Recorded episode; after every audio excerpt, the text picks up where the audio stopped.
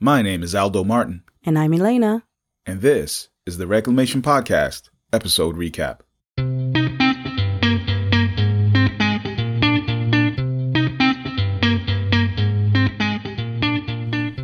Today, we are recapping this week's episode with Elena.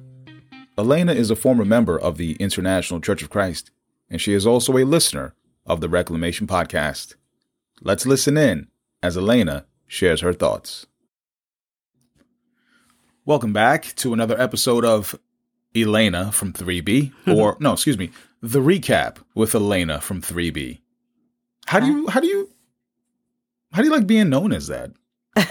Elena from 3B? Yeah. I think it's nice.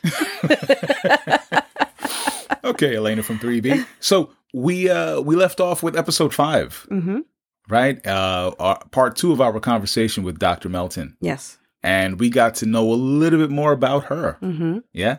Um so you heard the episode Yes, I did. and And once again, there was she said many things that I can relate to. Um, again, she talked a lot, or what resonated with me, was she talked a lot about the fear and shame again. Uh, so once again, uh, she mentioned that she did not want to question authority, you know, meaning the leadership of the Yeah. church. She did not want to question authority because she did not want to lose her relationships. And when she said relationships, what did you think she meant by that? Well, like she said, she said the relation, the the the the women that she met, Yeah. that you know introduced her to the, the that brought her to the the church, that studied the Bible with her, the friendships that she made through there. She did not want to lose that because she said that those friendships, those relationships, helped her get through school. It helped And- her and overcome said- her her homesickness. It helped her to overcome her um, culture shock, and that was very important to her. And you said that resonated with you. Yes, How so? because for me, it was the friendships, it was the relationships that drew me to the church. That was appealing. I wanted that. It was the friendships that sustained my commitment to the church. Hmm. It was those relationships, those friendships that I focused on rather than the red flags that I saw. Okay. And you said a key word. You said sustained. Yes. Elaborate on that some more. How does that fit into you just mentioned red flags that you saw, Okay. but then you mentioned the, the friendship sustained. so in our How, last how does that relate? when our last episode we talked about how the church they they play doctor. I I mentioned that like they try to. Yes, you did. Actually, There were you many said people- you said Doc McStuffins. I did. Indeed. there were many people in the church that were you know either suffering from depression or some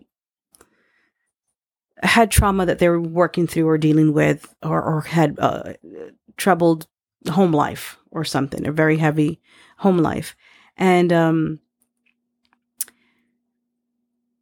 the church would you know just say oh well just read the scripture you know or Mhm. or you know let me sit down let me show you the scripture Yeah. and then that will make you feel better Yeah. and it didn't Yeah. you know um so So you said that there were red flags. yes so that was one thing sustained. yes so that was one thing that i noticed in the church that they were So doing how, how did the friendship sustain for you, though? What do you mean?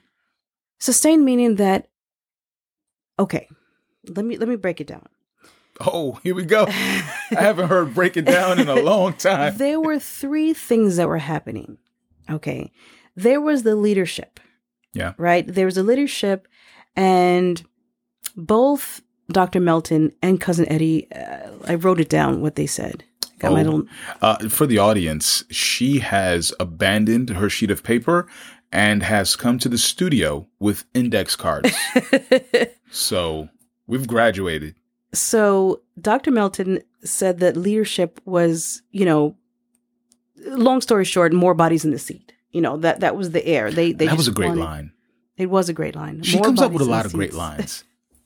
Right. And then cousin Eddie said it was a, a, there was a culture of never enough, uh, meeting the producti- productivity quote.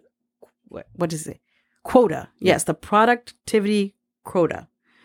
And that was that. That was the leadership's agenda. They pushed it. They made it short. They made it known in every message that that was the focus. So there was that going on. And I complied. Many of us complied because we did not want to lose, we did not want to be threatened or we did not want to be told that we had to leave if we questioned the authority. So we complied. Let me ask you this though. Uh, if I could just play the role of an outsider looking in, hmm if they were to tell you to leave, what could be so bad about that? Right? Because it's not like anybody was was was was holding you there or holding us there, you know, against our will, That is true. right? So then what what could be so bad about being forced to leave? Okay, it was the Dr. Melton t- said this the stigma. You know, you had that shame. You you- carried a secret shame that you weren't good enough to fit into this this group. This, you know, she said it was it was like a noble purpose, and you Mm. failed your mission, Hmm. and you have got to live on this earth like the scum of the earth because you were kicked out, and you could not. You're no longer. Uh, you're kind of worthless Hmm. you know so that so for was you, the, the, shame you, you you kind of attach it to to worth, self worth. yeah absolutely Wow. yeah so that was going on so the leadership had their agenda Yeah. and you compl- and i complied Yeah. then there was something called the what i th- what i say is the pseudo family Pseudo family. so every person every member who had studied the bible and got baptized were considered a brother or sister in christ Yeah. And the leadership made it very clear that the brothers and sisters had to be your best friends. Hmm. If th- you had a roommate, it has to be a brother or sister. Ho- hold on, I don't want to. I don't want to lose your train of thought. But y- you mentioned that that was a that was a thing where if you, I'm glad you said that for the audience. If you, I not if you, you couldn't live with someone who was not a member of this church. Right. So, if you were a teenager, you live with your parents, fine. But once you move out of your parents' house, you you got to have roommates, and your roommates have to be members of this church. Right. And then once you get married, you have to get married with somebody from this church. Right. So all these things were structured. Yes. Go on. So that was that happened, like the pseudo family. So I think in the first episode, we talked about how it was broken down di- different segments.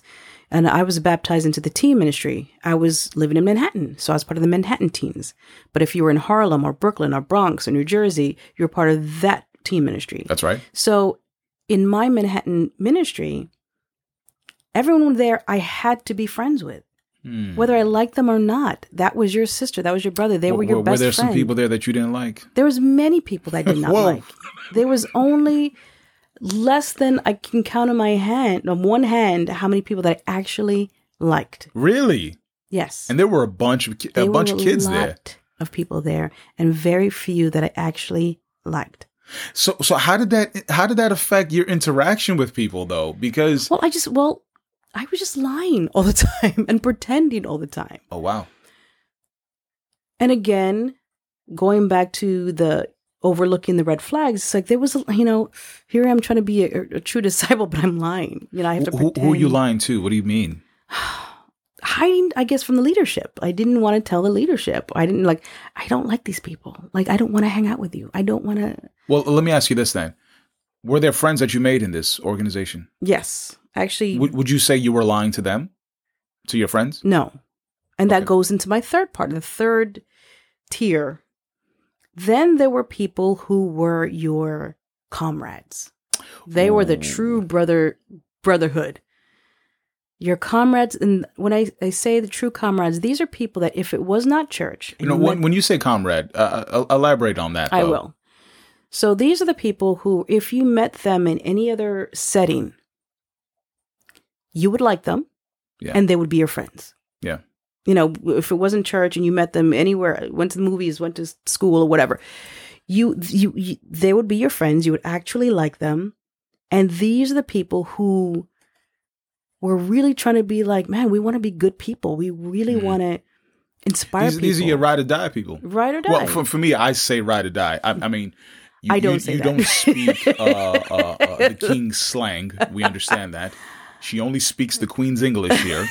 Hear you, say that, but these, you know, the true brotherhood, true sisterhood, the true comrades that True friends, man. true friends. Yeah.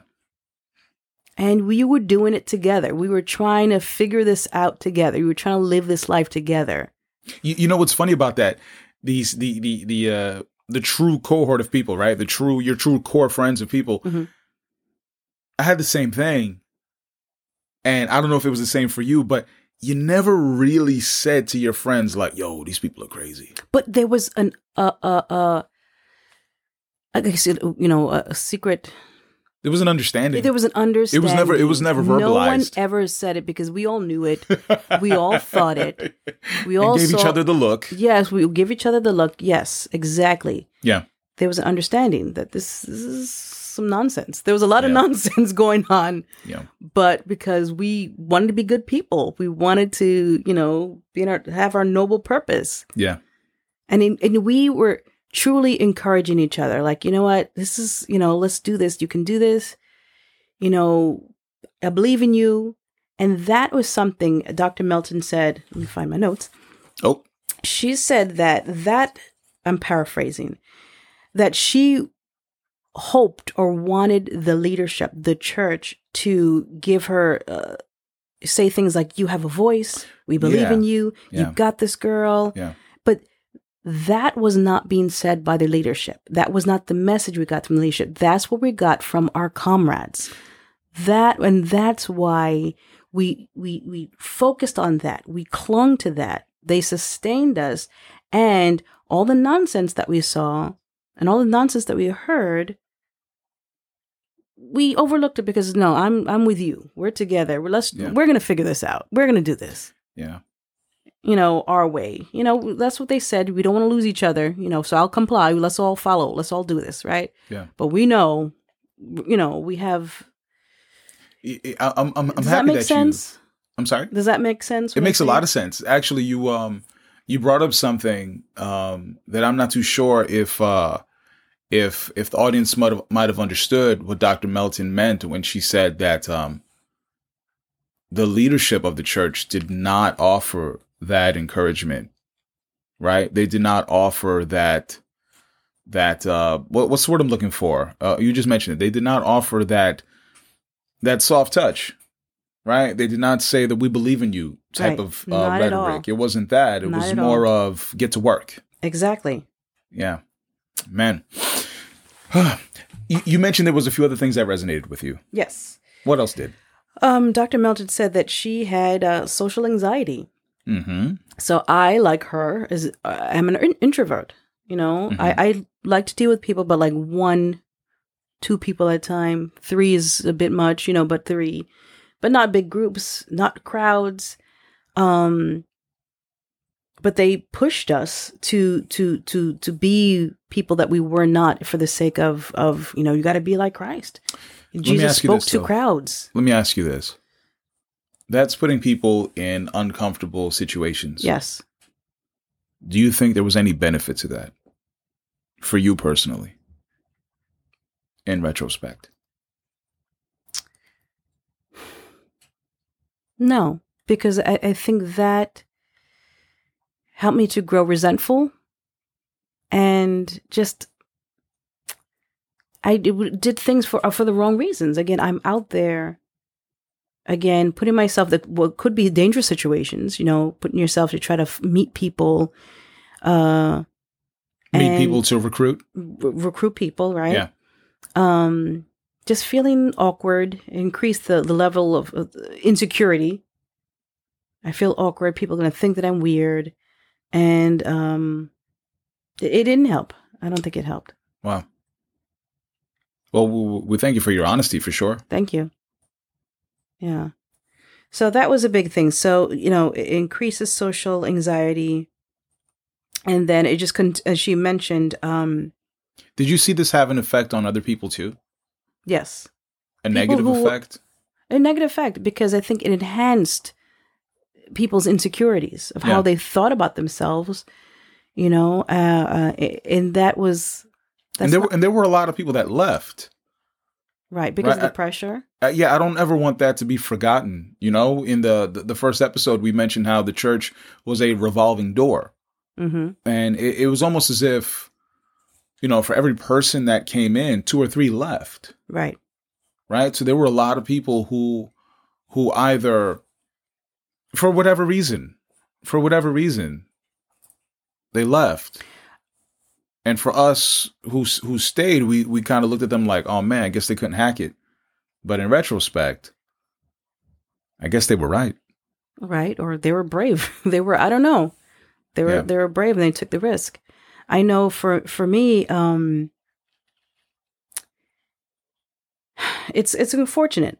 You know the message that the i don't know if the church that was their intention to to send the message that it's just a job but that's how it came across. And i was just thinking about it uh as i was listening to the you know episode this uh, last episode that when I got baptized, I think I was about a sophomore in high school, something like that. And I want to say by senior year, two years later, I got the memo. It was it was a job. I was out year? there. Yeah, it was. You know, I had fun, but it was it was business. So the people, remember what I said? The relationships, the relationships that drew me and attracted me to the church. Right Mhm. there was relationships that sustained my commitment to the church but as far as the mission went when i was trying to quote unquote seek and save the lost when i was trying to baptize people it wasn't because i cared about their soul i didn't i didn't care if they had a close relationship with god or not i needed to meet my quota it was my job so i didn't care about them Mm. and I feel bad, you know, when I say it out loud. It's like I didn't care about them. If they if they got baptized, excellent, great. Whew, that's one. Next, who's the next one? So I wasn't there trying to foster relationships and and kind of eh, eh, who is the next one? But it wasn't as if you hated people. No, No. but it was business, and it, it that was that's a shame because it. You know, I, I the, the the relationships were dear. Well, the ones that that were real for me, yeah, man. and the fact that I couldn't, I lost the connection was lost in trying to get people to, I guess, become members. You know, it Yeah. was it, there, there was a connection was lost, the human element. I can I can relate to that. I, I can relate to that. There was definitely a business side of it, hmm right? And and unfortunately, the new people that got recruited, they didn't know it was business No, I mean, I think at some point they might have. at the time. Though, when they're being love bombed, Right. they didn't know hmm that it's just business. Right. You know, and, and as I think back on it, man, that was something wrong that we did. Absolutely. Absolutely. You know, it was it was it was wrong. It wasn't it wasn't sincere, and and they deserved better. They did. they they definitely deserved They better. Man, was there was there was there anything else that stood out to you? Those are the two major things. Yeah, yeah. Two major things. Well, Again. Uh, uh, Elena, th- Mhm. thank you again for sharing your thoughts with us. Uh, thank you for being honest with us. Thank you for having me. Of course, Uh, it's not every day that we get to have the Queen of England grace our presence. I just want the audience to know that as she's speaking, the whole time she spoke, she had her pinky finger. I finger did not have my pinky up. Okay, it's my word versus yours. Anyhow, so Elena, we thank you, and we'll see you next time. Thank you. I'll see you.